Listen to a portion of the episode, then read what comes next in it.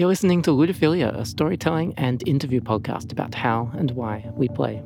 My name is Richard Moss, and in this episode, I talk to film and TV producer Brian Volk-Weiss.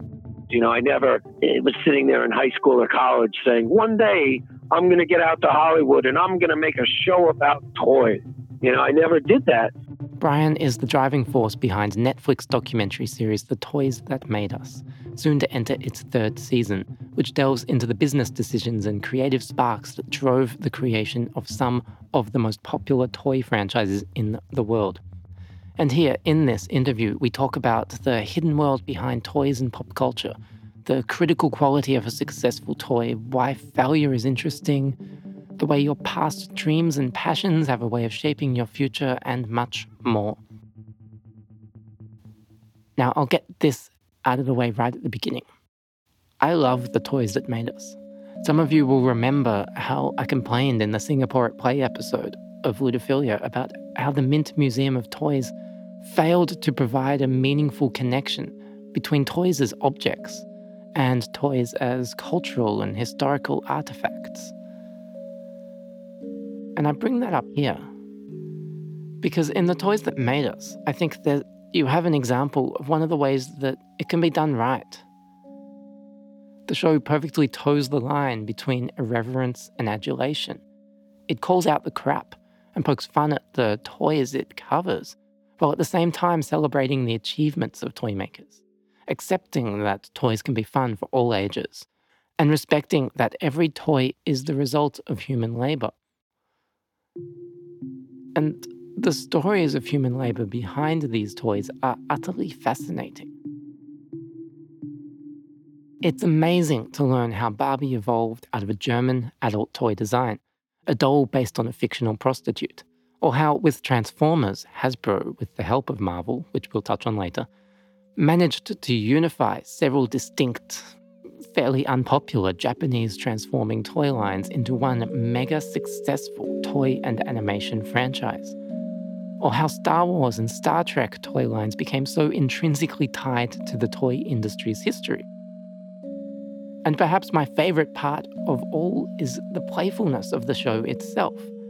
The way that every episode combines its insightful interviews and voiceover narration with a light-hearted tone and fun editing style. They take single words and sighs and other short B roll clips from interviews and scatter them through each episode, in a way, creating a kind of humorous dialogue between narrator, audience, and interviewees. All edited just right to make it seem like everybody is reacting to everybody else, like you're all somehow in the same room. It's kind of hard to describe, but super fun to watch.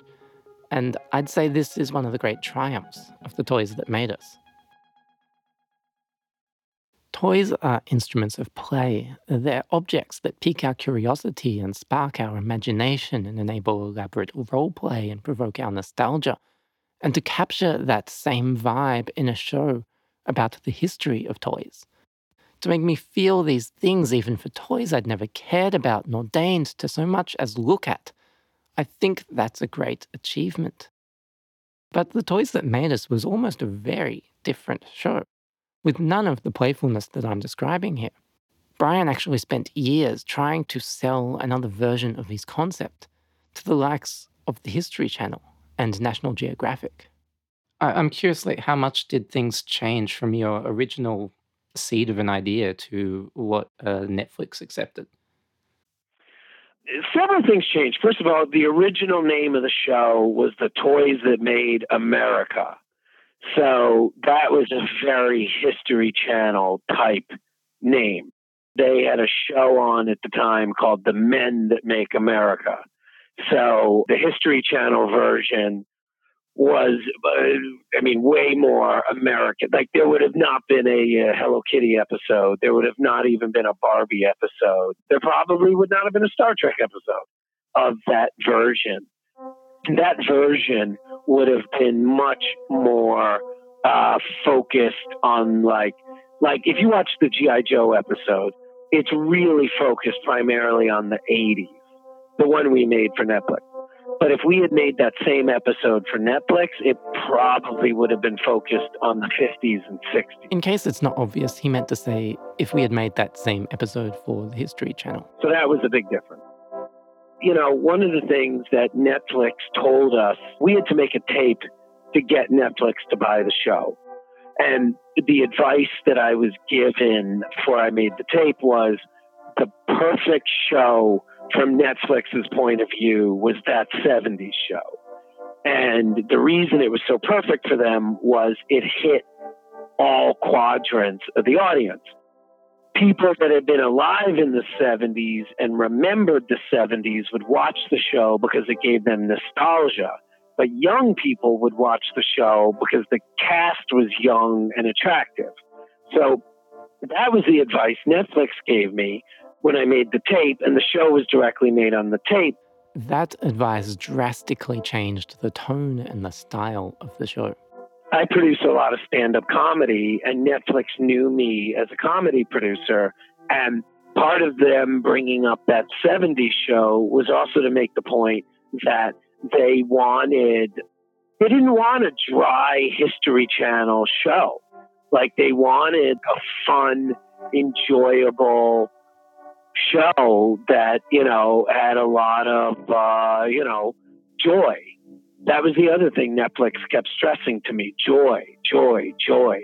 We want our shows to give the audience joy.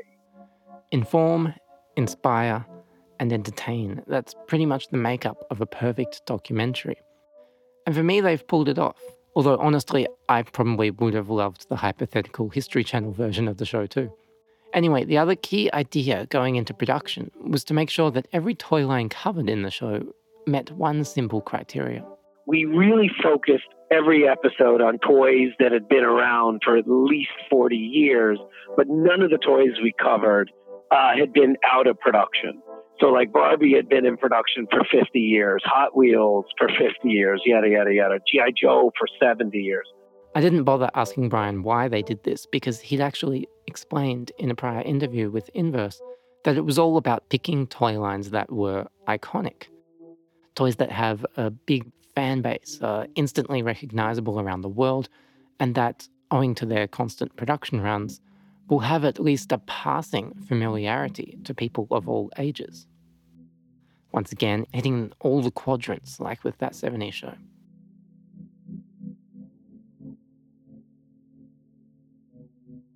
The Toys That Made Us was a surprise hit. It blew away all of Brian's expectations for sure, and Netflix was delighted with the numbers too. They ordered another season, which was completed about a week and a half before I spoke to Brian, and is slated for release sometime later this year. Brian thinks the key reason why the show's been able to thrive is timing. A documentary series about the stories behind a bunch of toys is a super nerdy, ultra geeky thing. But whereas when he grew up in the 1980s, and to an extent still when I was growing up in the 90s and early 2000s, the geeks and the nerds were looked down upon by the mainstream. Today, the mainstream itself is geeky. You've got fantasy shows like Game of Thrones and superhero and sci fi films and TV and comics dominating popular culture discourse with a smattering of video game lore chucked in there too. And even reality TV is getting in on it now. Here in Australia, we just recently had a hit primetime reality series called Lego Masters, adapted from a UK show of the same name, where cast members competed to build stuff with Lego. Suddenly, being super into these geeky things is cool, it's in vogue, and it's something people wear loudly and proudly.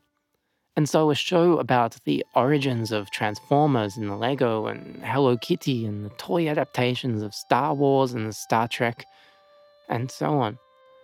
It's actually kind of trendy.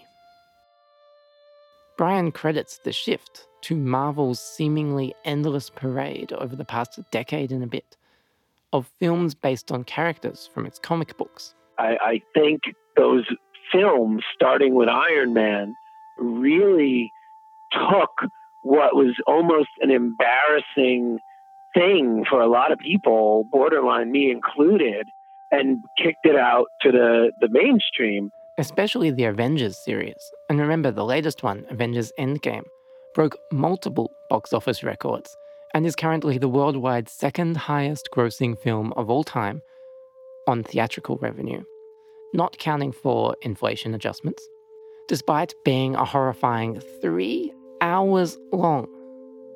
So, this stuff is now as mainstream as you get, which is weird if you roll back the clock to before the Marvel movies came out.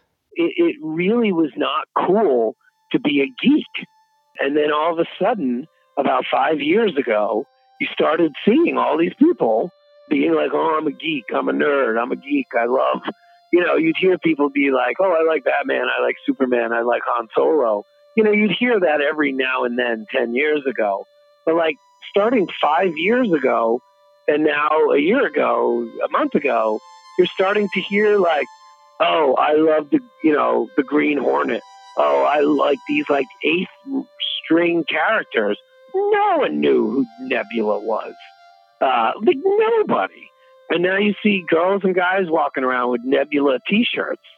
So I, I give a lot of credit to Marvel that they have made mainstream what once was like a geeky weird thing that weirdos did. Like when I was in high school, like I was weird for being into Star Trek the way I was. And speaking of Marvel, one of the things Brian learnt while working on the toys that made us was that the company had a surprising closeness to his personal history. I was shocked with how much of the creative development of the toys I grew up with, including the aforementioned Optimus Prime, Hasbro like outsourced the creative to Marvel. So, like, till I made this show, I had no idea that Marvel picked the names and told all the stories and came up with the characters. I always assumed that was Hasbro. What do you love about toys and pop culture? You know, for me, uh, and just speaking for myself as it relates to toys, uh, the toys were a very, very, very important part of my childhood. And, you know, I, I, I just, I don't want to come across wrong. I, I, did not, by any stretch of the imagination, have a bad childhood. I, I had a fine, uh, I would argue, somewhat normal childhood but the the toys that were in my childhood were very very important, and they just uh, they just gave me uh, it was like a device to. I grew up, uh, you know, in a small little uh, semi-attached apartment in, in Queens, New York, and Star Wars toys allowed me to fly a spaceship. The Legos allowed me to build skyscrapers and uh, because there were no star trek toys back then to a certain degree uh, the, a lot of my first enterprises were made of legos uh, transformers i mean optimus prime you know optimus prime uh, to say the cliched uh, you know was a borderline father figure uh, as was captain kirk you know, I didn't set out to become a toy collector. I didn't set out to make a TV show about toys. You know, I never it was sitting there in high school or college saying, one day I'm going to get out to Hollywood and I'm going to make a show about toys. You know, I never did that. But what happened was I was in college and I used to be into comic books quite a bit. And there was a comic book store that also sold vintage toys. And I just remember one day being in this comic book shop and I saw a Kenner ATST. Uh, that's the chicken walker, the, the AT-AT with two legs. I don't know your Star Wars knowledge. And uh, I just remember being like, I wanted that as a kid. I didn't get it. It's $19. I have that money. And it was the first toy that I bought knowing I wouldn't play with it. Like I think I was a junior in college, and I re- I don't think I'd bought a toy in five or six years at that point. And I just remember how much I loved seeing it on my shelf. And then uh, because I loved seeing it on my shelf so much, I bought another and another and another and another. And now I have uh, too many toys. In a similar fashion, Brian found his pathway into making a different documentary series, Discontinued, through rediscovering his youth. Discontinued is about all sorts of pop culture things that didn't stand the test of time toys and games and foods and even companies like Blockbuster Video, which for anyone too young to remember, was a huge video rental franchise from back in the days of VHS tapes and lasting well into the era of DVDs that failed to adapt to market changes and got outmaneuvered by smaller, savvier rivals like Netflix. It's a fun show, and it's a very simple premise uh, I am fascinated with, I always have been, failure, especially business failure. And it's a very cheery, happy look at failure because we are basically looking at products, companies, sometimes even people of that have gone away. And usually success and failure is a minuscule decision that goes the right way or the wrong way. Uh, Blockbuster could have bought Netflix for five million dollars. Even if they spent five million and shut it down, they didn't even have to do what Netflix was doing. They didn't even have to eventually get into original programming. All they had to do was pay five million dollars, and boom, I guarantee you, Blockbuster would still exist. Uh, uh, Splenda was on the verge of bankruptcy. It was owned by Dow Corning. It was like a side effect of another product. They were begging Sweet and Low to buy it, I believe, for three million, just so they could cover their development costs. And Sweet and Low is basically out of business. So it's all these stories that in a fun way. I mean, it is totally told in a fun way with a lot of comedy and a lot of humor. You know what why did hummer go out of business? Why did the uh, taco bell dog go away? If you like me when i conducted this interview don't really understand what brian's talking about when he mentions splenda and sweet and low and the taco bell dog here's a quick rundown from what i read online splenda is an artificial sweetener a sugar substitute based on the chemical compound sucralose Sweet and Low is a rival brand of artificial sweetener that's based on sodium saccharin. Sweet and Low was once the US market leader, but now it's a small player compared to the dominant Splenda. The Taco Bell dog, meanwhile, was a chihuahua called Gidget that was used as an advertising mascot by the Mexican food inspired fast food chain from September 1997 until July 2000, whereupon they moved on to different types of ads, and she moved on to other things like insurance ads and movie cameos. Gidget died in 2009, aged 15. Like, again, I, I, I never considered myself a, a pop culture person or anything like that. It's just, I, and I, I, I'm all but positive this is true of any and every generation. You know, if you're in your 20s, in the 40s, and then in the 1970s, of course, you're going to be nostalgic for the 40s. I, I think that's human nature, and I think it's always worked like that. The difference now is that in the 1970s, there really wouldn't be t shirts to buy of stuff that was famous in the 40s. The way now there are things in 2019 that I would buy that remind me and people who know what it is on the t-shirt of the 1980s. So again, I didn't set out to be like, hey, I'm a pop culture genius or I'm a pop culture historian. I just was into stuff in the 80s and 90s that I'm still into. And because of the internet, allowing, I think, generations of culture to be pulled forward easier than ever before, pop culture became a thing right around the same time that the Toys That Made Us came out.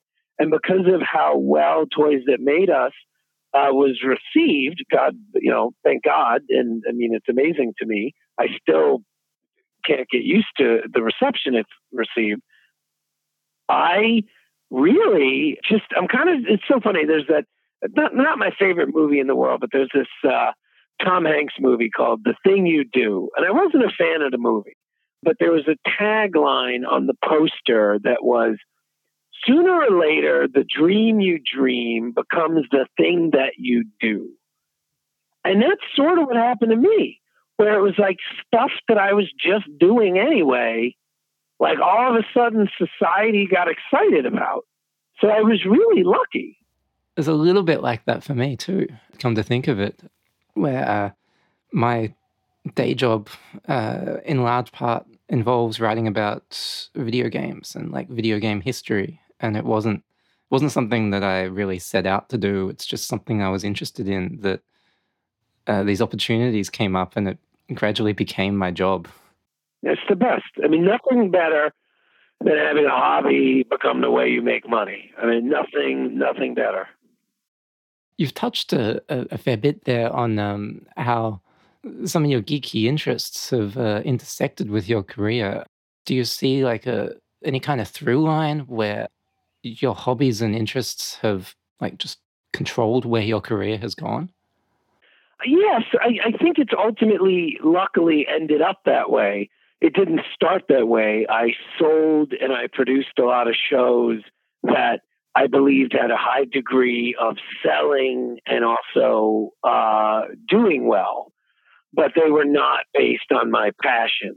Uh, now, having produced a lot of shows and having to some degree a reputation within the show business community here, you know, now I feel like I'm afforded the luxury of only producing shows that I'm passionate about. So, I mean, less than a year ago, uh, a network called me and asked me to produce a show that they were doing anyway and they needed a producer because they had fired somebody. And I turned it down because I just wasn't excited about it and I didn't think I could do a good job. Had that same phone call come in a year earlier, let alone three or five years earlier, uh, it would have been one of the greatest days of my life. You know, I got three kids, I got a wife, I got a house. So turning down work and turning down money, you know, A, it's scary but B, it's a real privilege uh, to be able to say, I just want to focus on my hobbies and entertain the world with stuff that I care about. And that, again, comes back to the ever evolving entertainment landscape. The way that these geeky things are inexplicably popular all of a sudden. And also the wealth of money to burn that video streaming and cable TV rivals are investing in original content for their services which together seem to have formed this sort of perfect storm for people like Brian to do cool niche stuff and find a passionate audience with it. It helps that The Toys That Made Us is really, really good, and that's credit to the whole team that worked on it. Particularly, I'd venture the editors who made it so fun to watch, the researchers who managed to track down so many interesting people who have great stories to tell, and Brian himself, for his overall direction, but also with his drive to learn everything he can about these toys and the companies that made them. Brian explained to me his special trick for getting deep under the surface of a company's history.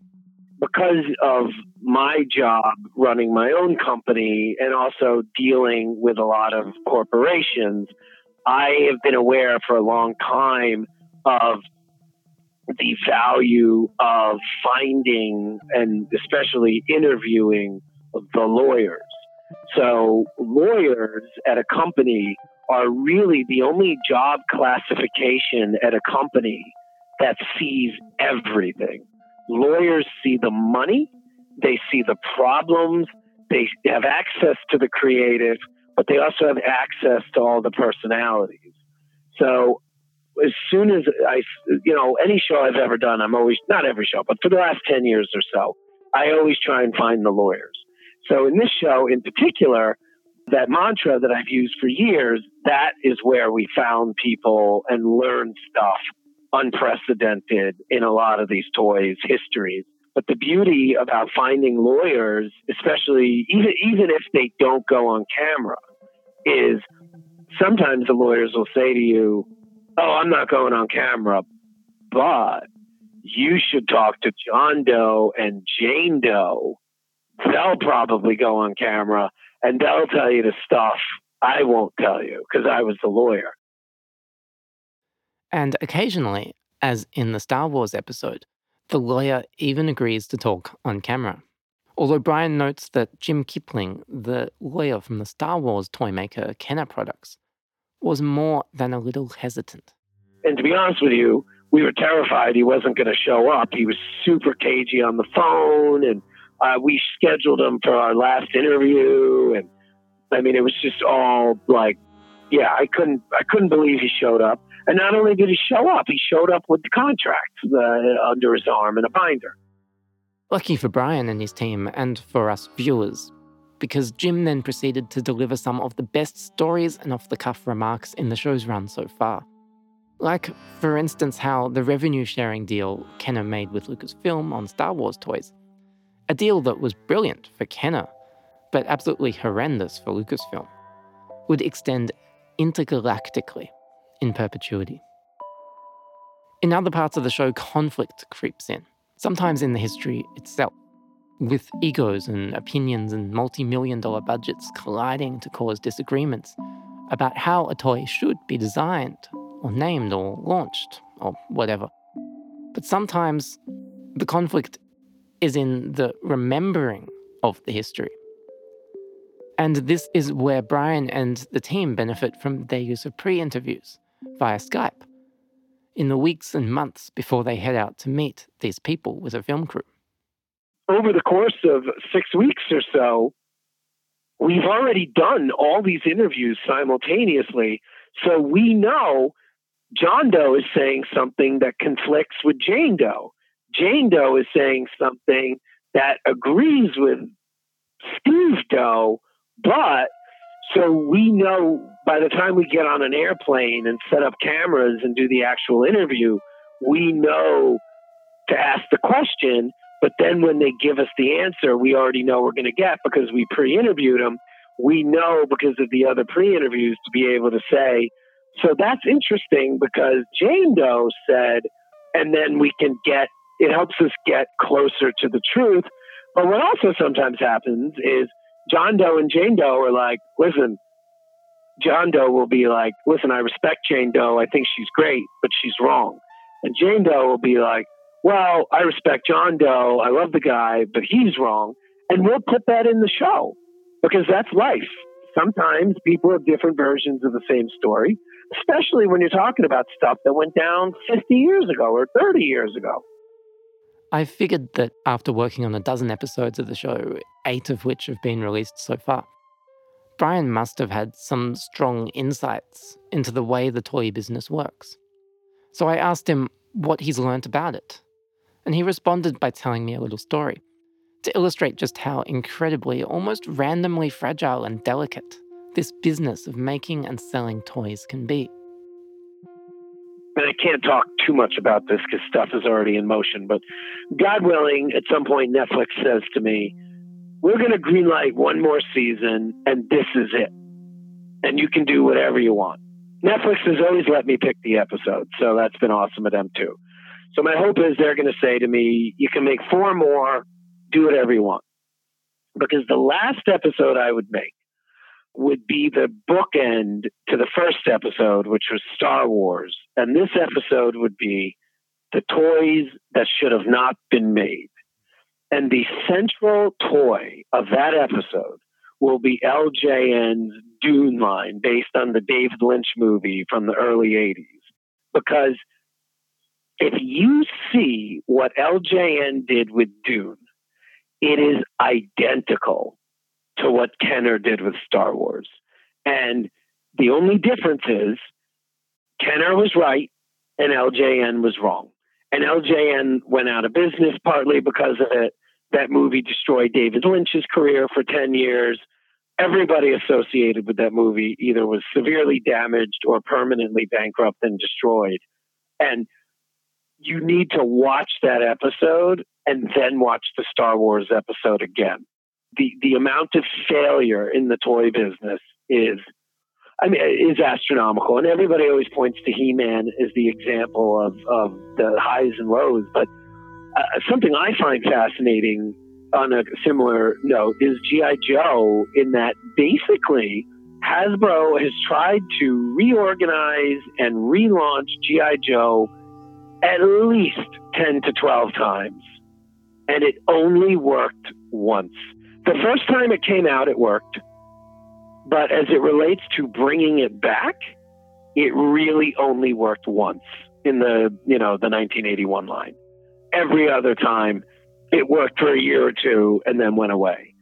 So, and that's for a household name toy. Like my wife, who doesn't know anything about toys, knows the name uh, Snake Eyes or Cobra Commander or Scarlett.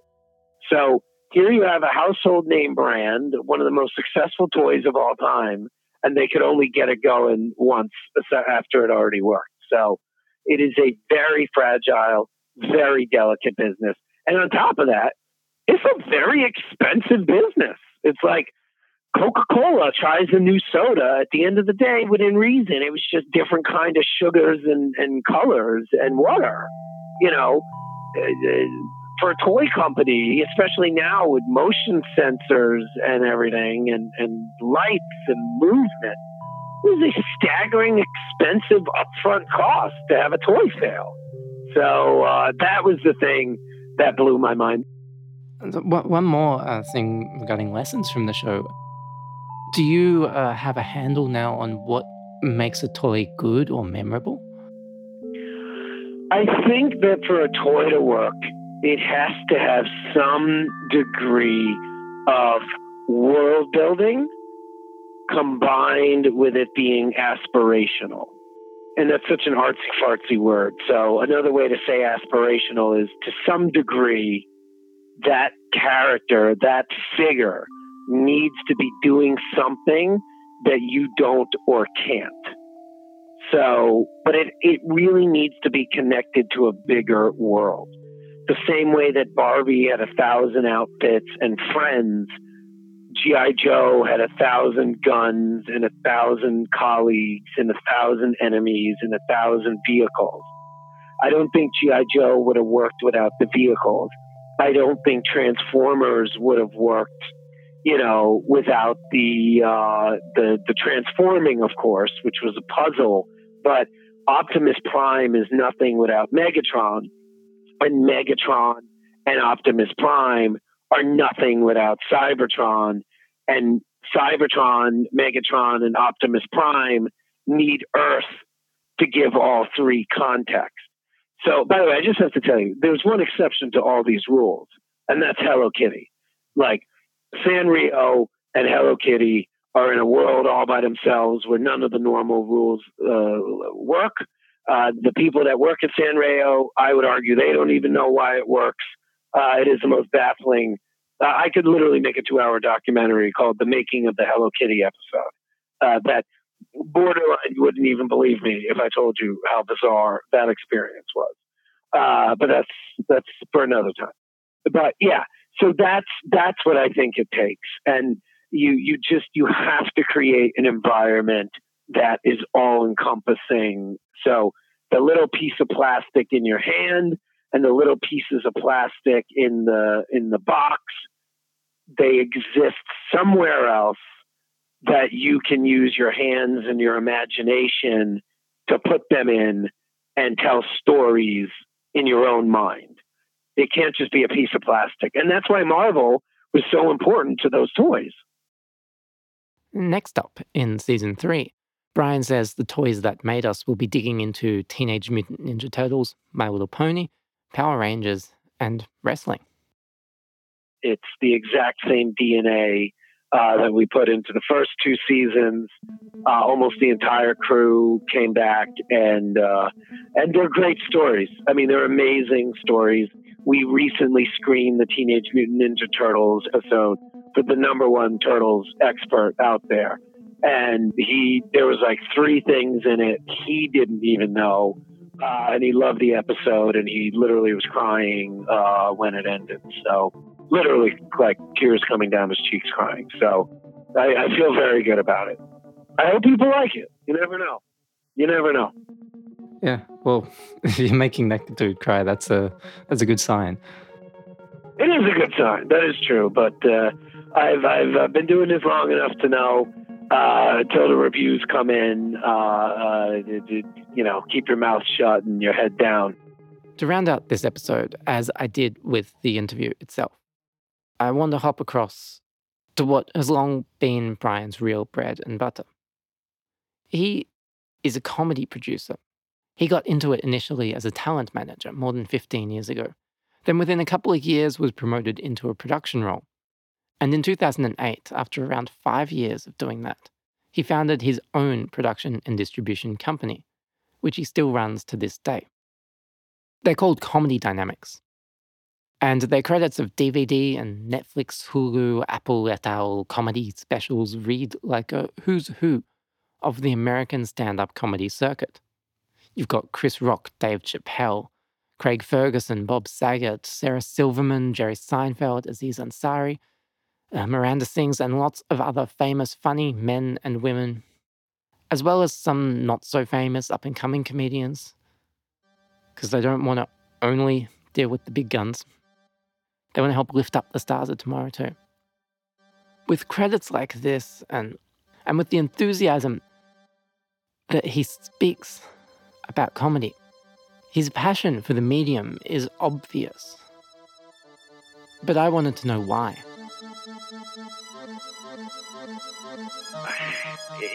To me, it's an art form that I feel very privileged and lucky. It was complete luck that I got involved with it as early as I did. And it's evolved, I don't know in Australia, but in the US, I mean, it went from being a little niche in the comedy space to being its own complete standalone genre. It's still blowing up. And I I mean I I feel about stand up comedy the way people feel about uh, you know, hearing the same Mozart concerto by 10 different symphonies, even though the notes don't change, just the way different conductors and musicians perform it, it's a completely different song. Now, all comedians tell different jokes, but it's still all stand up. So, you know, in a, I admit, freely artsy fartsy way, uh, if I am to be considered a connoisseur of stand up comedy, I mean, I'm a connoisseur in that I've consumed so much. I think I can see the context and the patterns within the genre. I'm just fascinated by it. I, I love it. I, I'm constantly looking for a, a human being to find a different way to make people laugh. My favorite part of what I do is find someone who's never done a special and give them their first special and be a part of that and it's the greatest thing ever. The other thing which is wonderful about it compared to everything else I do is it's a very self-contained process. So there's usually 99.9% of the time a human being with a microphone. And that's it. So rather than making a TV show with a thousand, you know, I'm producing the uh, the resurgence or the next season or whatever you want to call it of Mad About You you know, that's hundreds of people to make that. And you needed Paul Reiser and you needed Helen Hunt.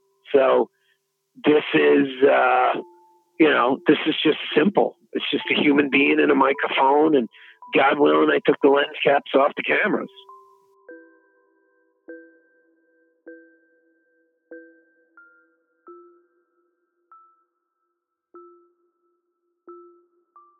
Ludiphilia is produced by me, Richard Moss. Music, editing, interviews, mixing, and all. If you'd like to see some of Brian's work, you can watch The Toys That Made Us on Netflix. First two seasons available now, third season on its way later this year. Discontinued was aired on the CW in the US, and its pilot episode is also available on Amazon Prime. I believe that's everywhere. Uh, the pilot's definitely available here in Australia. I believe the rest of its debut season will hit Prime early next year. Uh, meanwhile, if you're into comedy, most of Brian's comedy specials are on Netflix, but I'm sure there are some on the other streaming services too.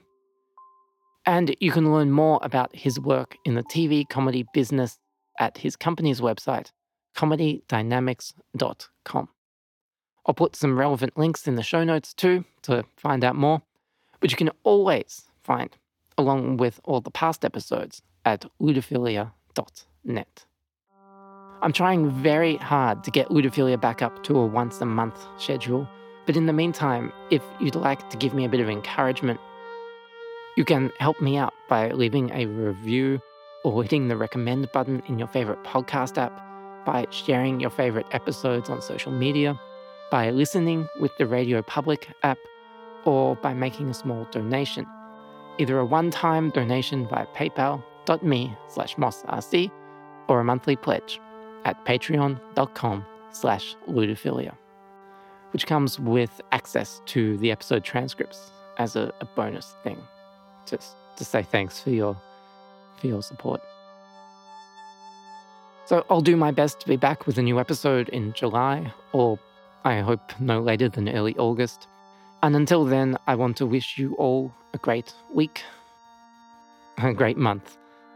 The show's motto is to play, live, love, and learn.